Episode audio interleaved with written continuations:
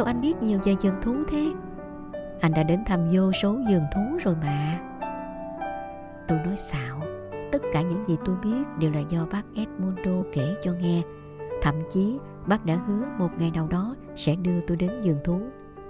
Nhưng bác đi quá chậm, Nên khi hai bác cháu đến nơi Thì chắc vườn thú chẳng còn ở đó nữa. Totoka đã từng đến vườn thú một lần cùng với cha. Vườn thú anh thích nhất là Rua barau de Grumon ở Villa Isabel. Em có biết nam tước Grumon là ai không? Tất nhiên em chẳng biết đâu. Em còn bé quá chưa biết những chuyện như thế này đâu. Ngài Nam Tước chắc chắn rất thân với Chúa, bởi vì chính Ngài đã giúp Chúa phát minh ra trò sổ số. Cái trò mà họ bán những tấm vé tại quán đói khổ và tại vườn thú ấy. Khi nào em lớn hơn? Các chị tôi vẫn đang ở đó. Khi em lớn hơn thì sao cơ? Em hỏi nhiều quá đấy nhóc. Khi nào em đủ lớn, anh sẽ dạy em về các con vật trong sổ số và các số của chúng.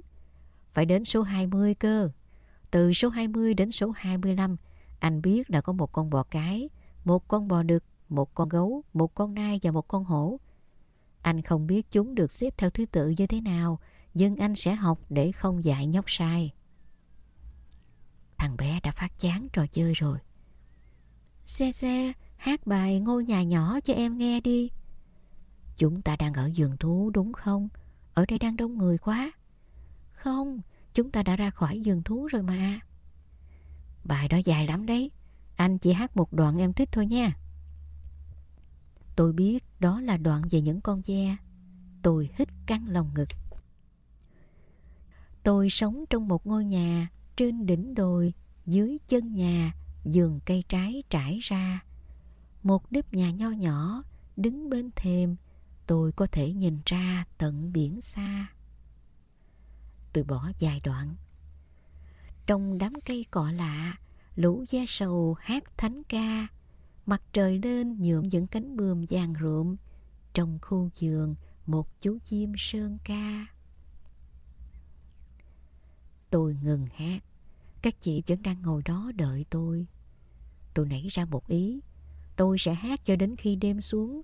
Tôi sẽ bám trụ ở đây lâu hơn các chị. Chẳng may mắn được đến thế. Tôi hát hết cả bài đó, hát lại lần nữa, rồi hát bài Vì tình yêu thoáng qua của em, thậm chí cả bài Ramona. Hai phiên bản khác nhau của bài Ramona mà tôi biết, mà các chị vẫn không nhúc nhích. Đến lúc đó thì tôi quải rồi. Tốt hơn nên để chuyện này kết thúc thôi. Tôi đi đến chỗ La La. Nào, chìa à, mông ra đây.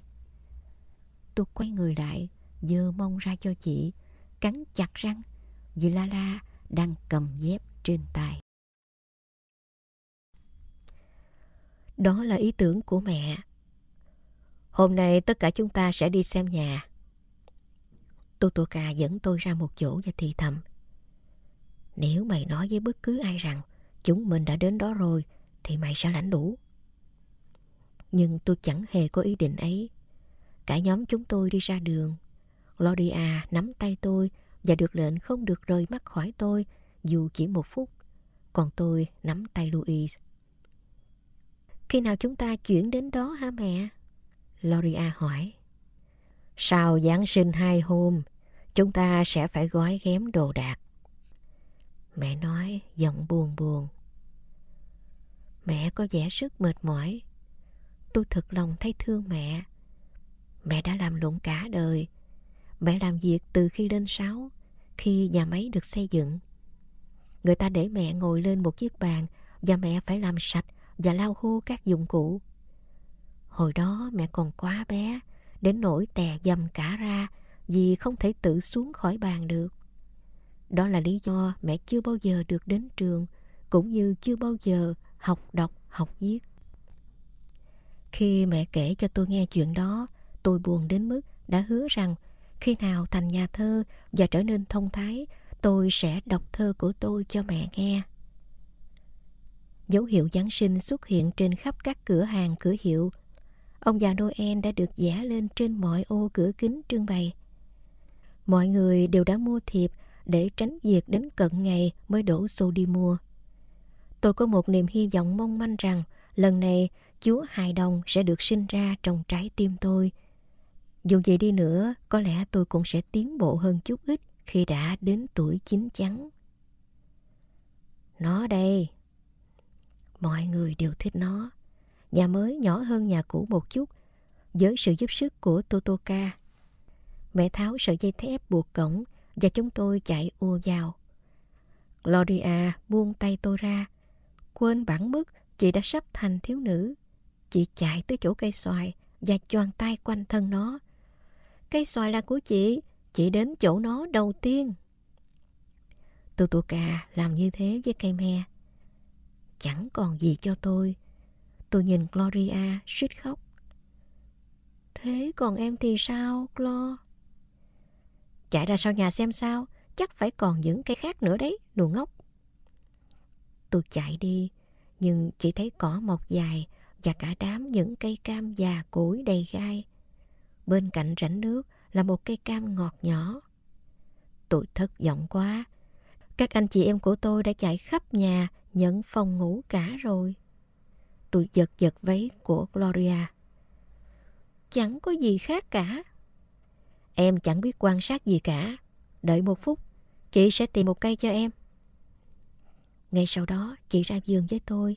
Chị chăm chú nhìn những cây cam. Em không thích cây kia sao? Cây đó đẹp mà. Tôi không thích cây này, cũng chẳng thích cây kia. Chẳng thích cây nào trong đám ấy. Chúng nhiều gai quá. Em thích cây cam ngọt hơn đám cây xấu xí này. Ở đâu cơ? Tôi dẫn chị đi xem cây cam. Cây cam nhỏ xinh quá này. Nó không có một cái gai nào. Nó trông rất đặc trưng. Đến mức nhìn từ xa, ta cũng có thể nhận ra nó là một cây cam ngọt. Nếu chị bé như em, chị cũng chẳng muốn cây khác đâu. Nhưng em muốn một cây to cơ.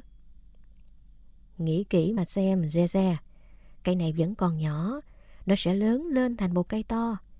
Em và nó sẽ cùng lớn lên. Em và nó sẽ hiểu nhau như anh em. Em có thấy cái cành kia không? Nó là cành duy nhất, đúng vậy thật. Nhưng nó hơi giống một con ngựa được sinh ra chỉ để cho em vậy.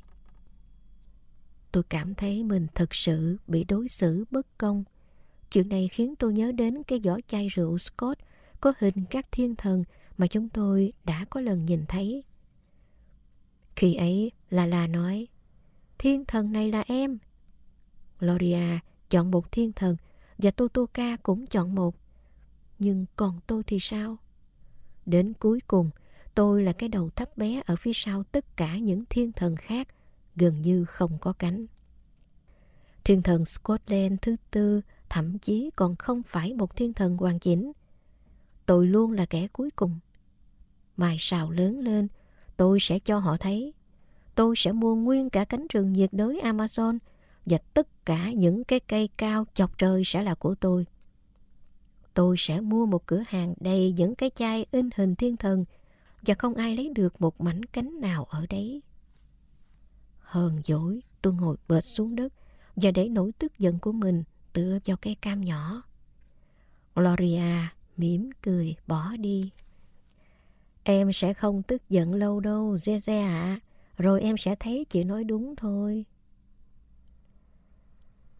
Tôi cầm một cái que, cào lên mặt đất và vừa bắt đầu ngừng sụt sịt thì nghe thấy một giọng nói cất lên từ đâu đó gần trái tim mình. Tớ nghĩ chị cậu nói đúng đấy. Mọi người luôn đúng, chỉ có tớ là chẳng đúng bao giờ. Không phải vậy đâu, nếu ngắm kỹ tớ, cậu sẽ thấy. Giật mình, tôi lồn cồn nhóm dậy và nhìn kỹ cây cam nhỏ. Thật kỳ lạ, vì tôi luôn nói chuyện với mọi thứ, nhưng tôi cứ nghĩ chính chú chim nhỏ trong tôi đã khiến cho mọi thứ trò chuyện với tôi. Nhưng có thật là cậu biết nói không? Cậu không nghe thấy tớ nói sao? Và nó bật cười khúc khích. Tôi suýt la lên và ù té chạy. Nhưng sự tò mò đã giữ tôi ở lại. Làm sao cậu có thể nói được? Cây cối trò chuyện với dạng vật, nói bằng lá, bằng cành, bằng gốc rễ. Cậu có muốn thấy điều đó không? Áp tai vào thân của tớ đi, rồi cậu sẽ nghe thấy tiếng tim tớ. Tôi do dự một lát, nhưng nhìn kích cỡ của cây cam, nỗi sợ trong tôi tan biến. Tôi áp tay vào thân cây và nghe thấy tiếng tít tít. Thấy không? Hãy nói với tớ xem nào, mọi người đều biết cậu có thể nói được à? Không, chỉ mình cậu thôi. Thật không? Tớ thề đấy. Hồi xưa, một bà tiên bảo tớ rằng khi một cậu bé giống như cậu làm bạn với tớ thì tớ sẽ nói được và sẽ rất vui. Vậy cậu sẽ đợi chứ? Gì cơ? Đợi tớ chuyển tới đây.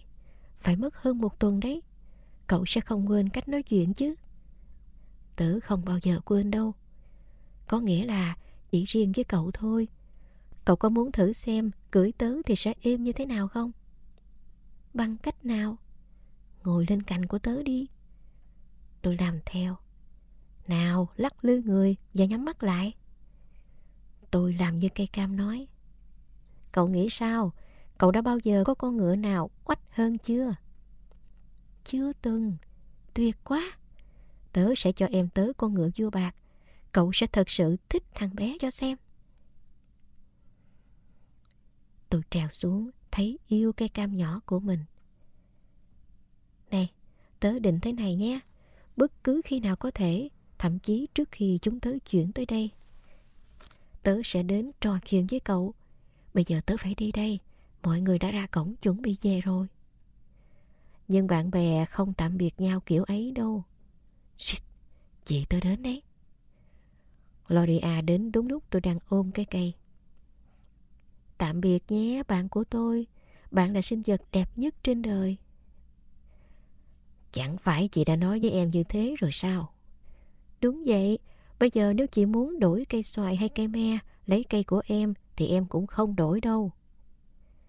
Chị dịu dàng vuốt tóc tôi. Xe xe, xe xe. Chị em tôi nắm tay nhau rời khỏi đó. Lo, cây xoài của chị bị câm thì phải, chị có nghĩ vậy không? Còn quá sớm để nói gì, nhưng có vẻ như vậy thật. Thế còn cây me của Totoka? Nó hơi kỳ một chút. Sao thế? Em không biết có nên nói cho chị biết hay không, nhưng một ngày nào đó em sẽ kể cho chị nghe về một điều kỳ diệu, lo ạ. À. Khi tôi tâm sự với bác Edmundo về rắc rối của mình, bác đâm chiêu suy nghĩ một hồi. Vậy đó là chuyện khiến cháu lo lắng hả? Dân ạ, cháu lo là khi chúng cháu chuyển nhà, Luciano sẽ không đi theo chúng cháu. Cháu có nghĩ rằng con dơi đó thật sự thích cháu không? Tất nhiên rồi ạ. À. Thích từ tận đáy lòng chứ. Chắc chắn thế. Vậy thì cháu cứ yên tâm, nó sẽ đi. Có thể nó sẽ mất một thời gian mới xuất hiện ở nhà mới được. Nhưng một ngày nào đó nó sẽ tìm ra đường đến đấy thôi. Cháu đã nói cho nó tên phố và số nhà rồi. Ồ, vậy sẽ càng dễ hơn. Nếu không thể đến vì còn dướng bận chuyện này chuyện kia, nó sẽ gửi một người anh em họ hàng nào đấy đến thay và cháu thậm chí sẽ không bao giờ nhận ra sự khác biệt ấy chứ. Nhưng tôi vẫn không thấy thuyết phục cho lắm. Địa chỉ có ý nghĩa gì đâu nếu Luciano không biết đọc. Có thể nó sẽ vừa đi vừa hỏi thăm chim chóc, bọ ngựa hoặc lũ bướm. Đừng lo re re, dơi rất giỏi xác định phương hướng đấy. Xác định cái gì cơ bác? Bác giải thích cho tôi phương hướng nghĩa là gì và tôi càng bị ấn tượng hơn trước khối kiến thức của bác. Nhẹ bớt một nỗi lo, tôi lại đi khắp nơi để kể cho mọi người kế hoạch chúng tôi đang ấp ủ. Cuộc chuyển nhà. Hầu hết người lớn đáp lại với vẻ phấn khởi. Cháu sắp chuyển nhà sao xe xe? Ôi tốt quá, tuyệt vời, thật nhẹ cả người. Người duy nhất tỏ ra điềm nhiên là Berikino. Tin tốt là nhà mới của cậu chỉ cách đây vài con phố. Cậu sẽ vẫn ở gần đây thôi. Thế còn chuyện tớ bảo cậu thì sao? Nó diễn ra vào lúc nào ấy nhỉ? Ngày mai 8 giờ ở cửa sông bài. Nghe đồn ông chủ nhà máy đã đặt mang đến cả một xe tải đồ chơi. Cậu đi chứ? Đi, tớ sẽ đưa Louis theo. Cậu có nghĩ tớ cũng nhận được món gì đó không?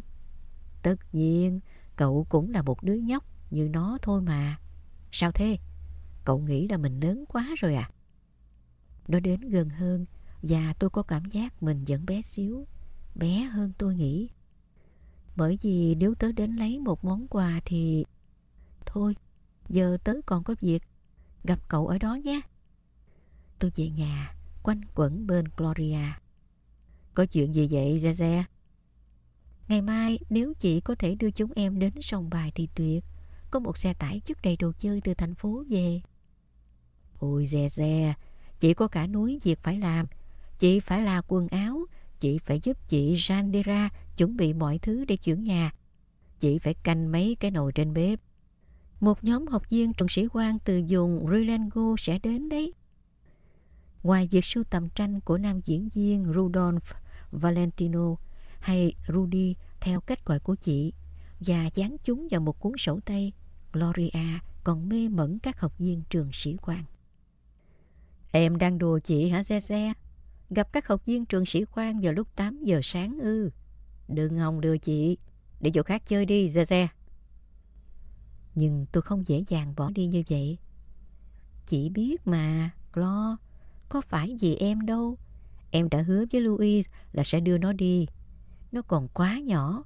Ở vào tuổi nó thì bọn trẻ con có nghĩ đến cái gì khác ngoài lễ Giáng sinh đâu. Dè dè, chị đã nói rồi chị sẽ không đi. Và đừng có bịa chuyện. Chính em mới là đứa muốn đi. Em còn cả đời để kiếm quà Giáng sinh mà. Nhưng nhỡ em chết thì sao? Nhỡ em chết mà không nhận được món quà Giáng sinh nào cho năm nay thì sao?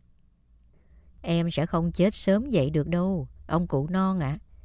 Em sẽ sống lâu gấp đôi bác Edmundo hay ông Benedito. Nào, lăng nhăng đủ rồi đấy, đi chơi đi. Nhưng tôi vẫn không đi. Tôi đảm bảo rằng dù chỉ có đi đâu thì hình ảnh tôi cũng đập vào mắt chị. Gloria đi đến chỗ tủ commode để lấy thứ gì đó và thấy tôi đang ngồi trên ghế bập bên ngước nhìn chị với ánh mắt cầu xin. Việc nhìn Gloria bằng ánh mắt đáng thương để năn nỉ quả thật ít nhiều có tác dụng. Khi chị đi đến chỗ chậu lấy nước, tôi ngồi ở ngưỡng cửa nhìn chị. Khi chị đi đến phòng ngủ để lấy quần áo đi giặt, tôi ngồi trên giường, tay chống cầm nhìn. Chị không thể phớt lờ tôi được nữa. Đủ rồi Xe Xe, chị đã nói với em rồi, không là không. Chúa ơi, đừng thách thức sự chịu đựng của chị, đi chơi đi. Nhưng tôi vẫn không đi, có nghĩa là tôi nghĩ tôi sẽ không đi. Nhưng Gloria đã tóm lấy tôi, lôi ra cửa và ném phịch xuống sân sau. Rồi chỉ trở vào trong, đóng cửa bếp và cửa phòng khách lại. Tôi không bỏ cuộc.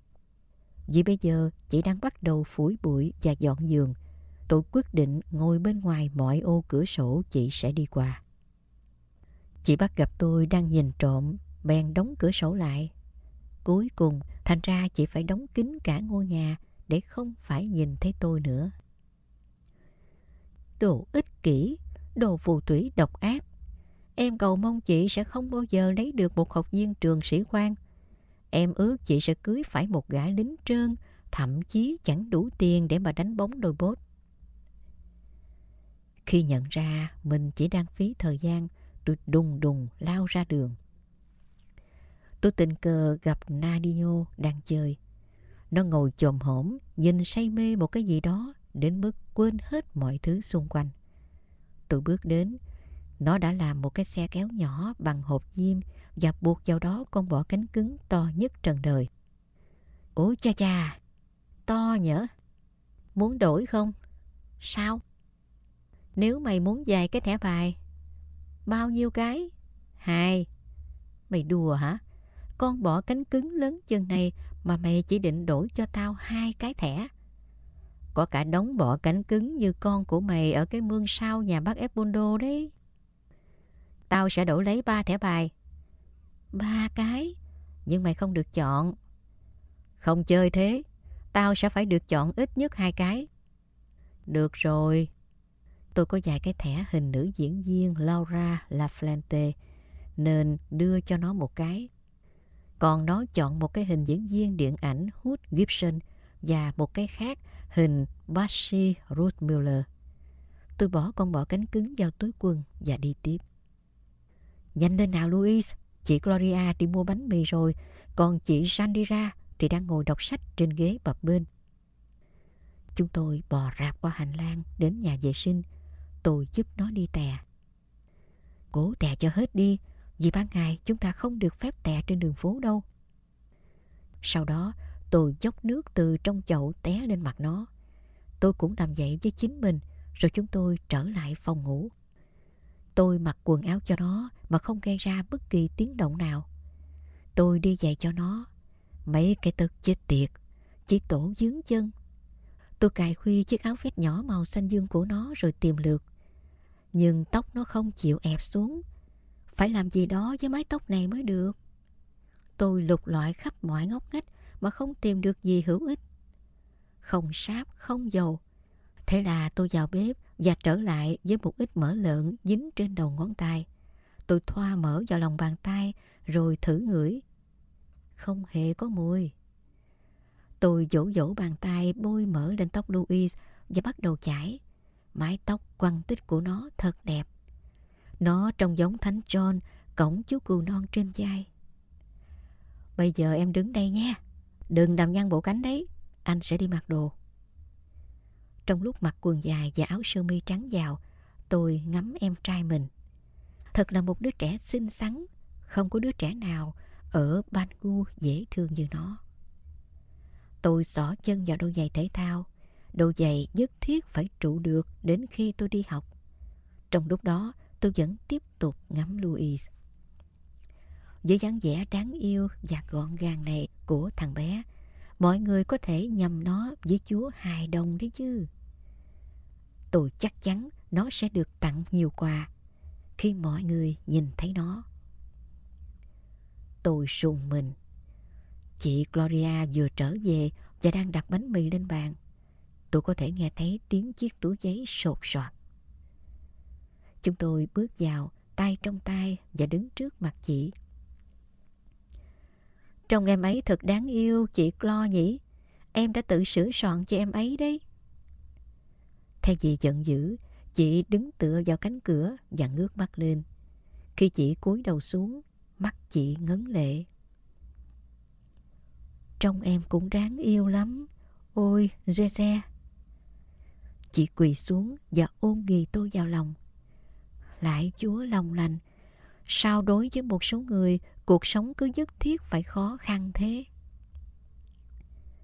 Chị bình tĩnh lại và bắt đầu chỉnh trang quần áo cho chúng tôi. Chị đã nói rồi, chị không thể đưa em đi. Chị thật sự không thể, Ze Ze. Chị có quá nhiều việc phải làm. Ăn sáng trước đã nha.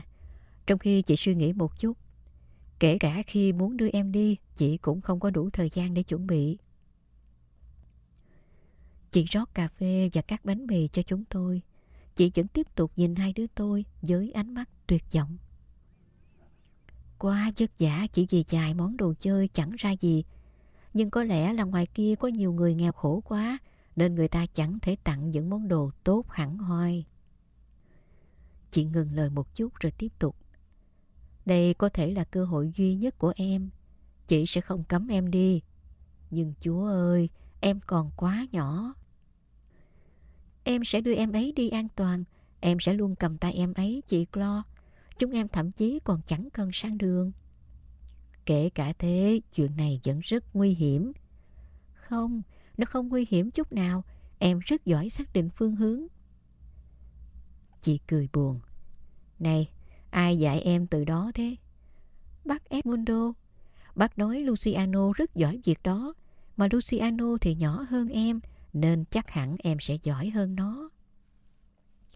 Chị sẽ nói với chị Sandira. Sao phải làm phiền chị ấy ạ? À?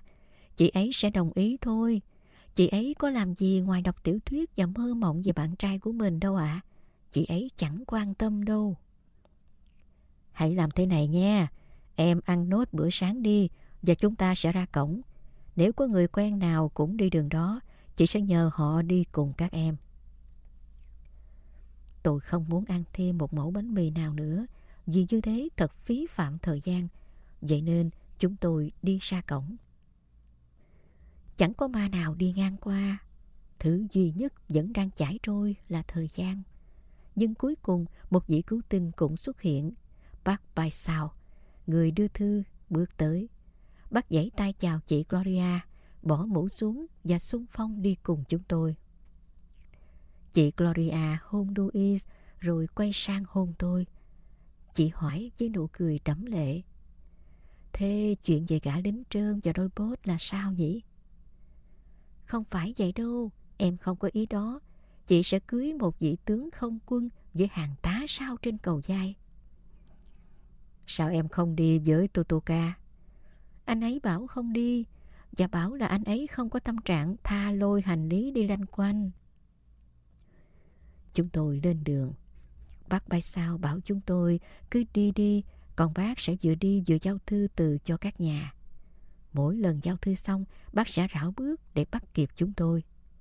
Bác cứ dừng giao thư và đuổi theo anh em tôi, rồi lại dừng giao thư, sau đó đuổi theo anh em tôi. Khi chúng tôi tới đường quốc lộ, bác cười nói, Các chàng trai, giờ ta phải tăng tốc thôi, các cháu đang làm tài nhỡ việc rồi. Nào, hai đứa đi đường kia nha, không nguy hiểm gì đâu.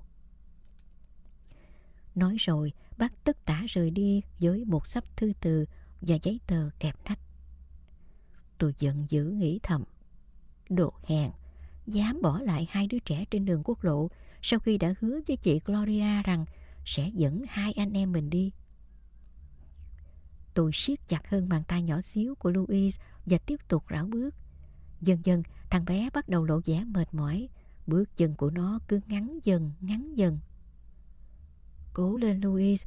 chúng ta sắp tới nơi rồi, sẽ có rất nhiều đồ chơi ở đó. Nó cố bước nhanh hơn một chút, nhưng rồi lại giảm tốc độ dần dần. Anh xe xe, em mệt. Anh sẽ cõng em một lúc nhé. Nó giang tay ra và tôi cõng nó. Thằng bé nặng thế chứ, nặng như voi ấy. Tới đường Frugaso, đến được tôi thở hổn hển. Bây giờ em tự đi một lúc đi. Chuông nhà thờ điểm 8 giờ sáng. Ôi trời ơi, chúng ta đã dự định sẽ đến nơi lúc 7 rưỡi đấy. Nhưng không sao, có rất nhiều người và rất nhiều đồ chơi đủ để phân phát. Một xe tải lận. Anh xe xe, bàn chân em bị đau. Tôi quỳ xuống. Anh sẽ nới dây dài ra một chút và em sẽ thấy khá hơn thôi. Chúng tôi đi càng lúc càng chậm. Tưởng như chúng tôi sẽ chẳng bao giờ tới được khu chợ. Chúng tôi vẫn còn phải băng qua trường rồi rẽ phải ở con phố có sông bài Bangu. Và điều tệ nhất là thời gian đang cố tình trôi nhanh.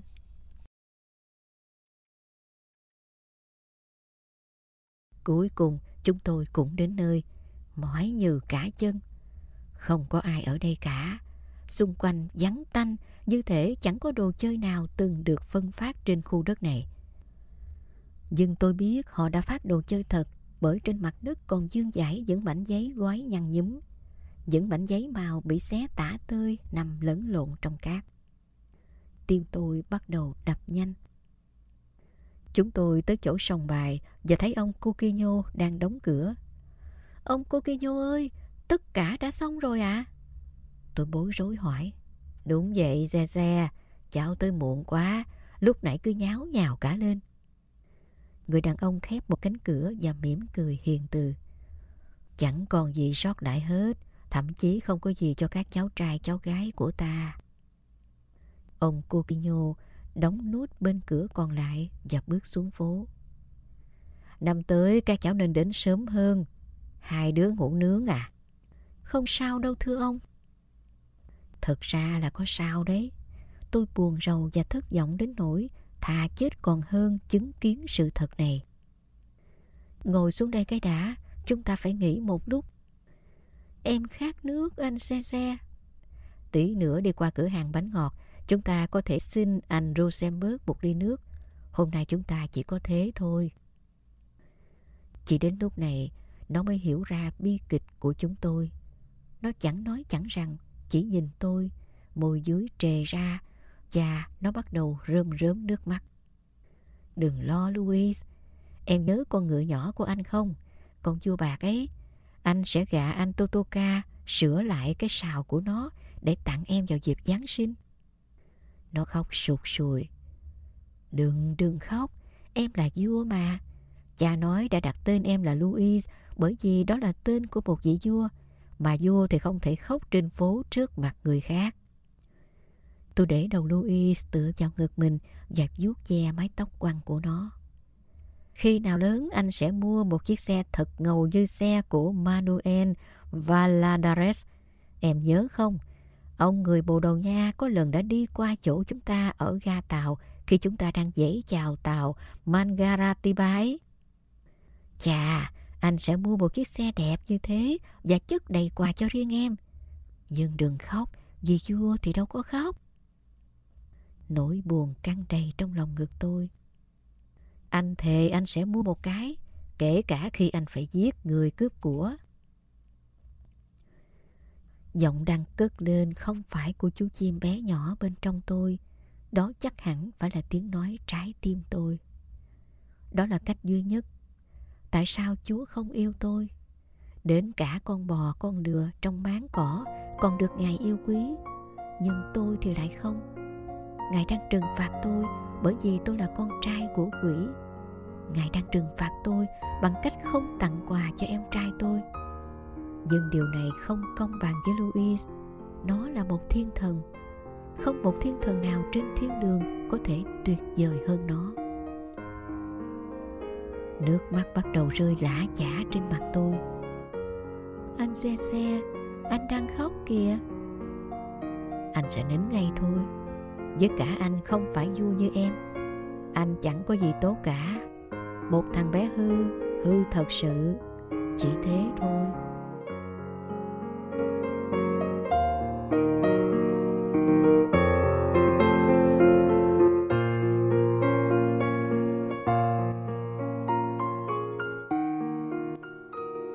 Thân mến, trong đôi mắt của trẻ thơ, mọi trò nghịch ngợm của Dê Dê đều là niềm vui, nhưng đó là niềm vui trong sự nghèo khó.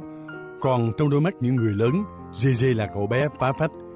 Nhưng dù là gì đi nữa, cậu cũng đã rất cố gắng khi chăm sóc các em của mình ở cái độ tuổi ăn chưa no, lo chưa tới. Còn bây giờ xin chào tạm biệt và hẹn gặp lại.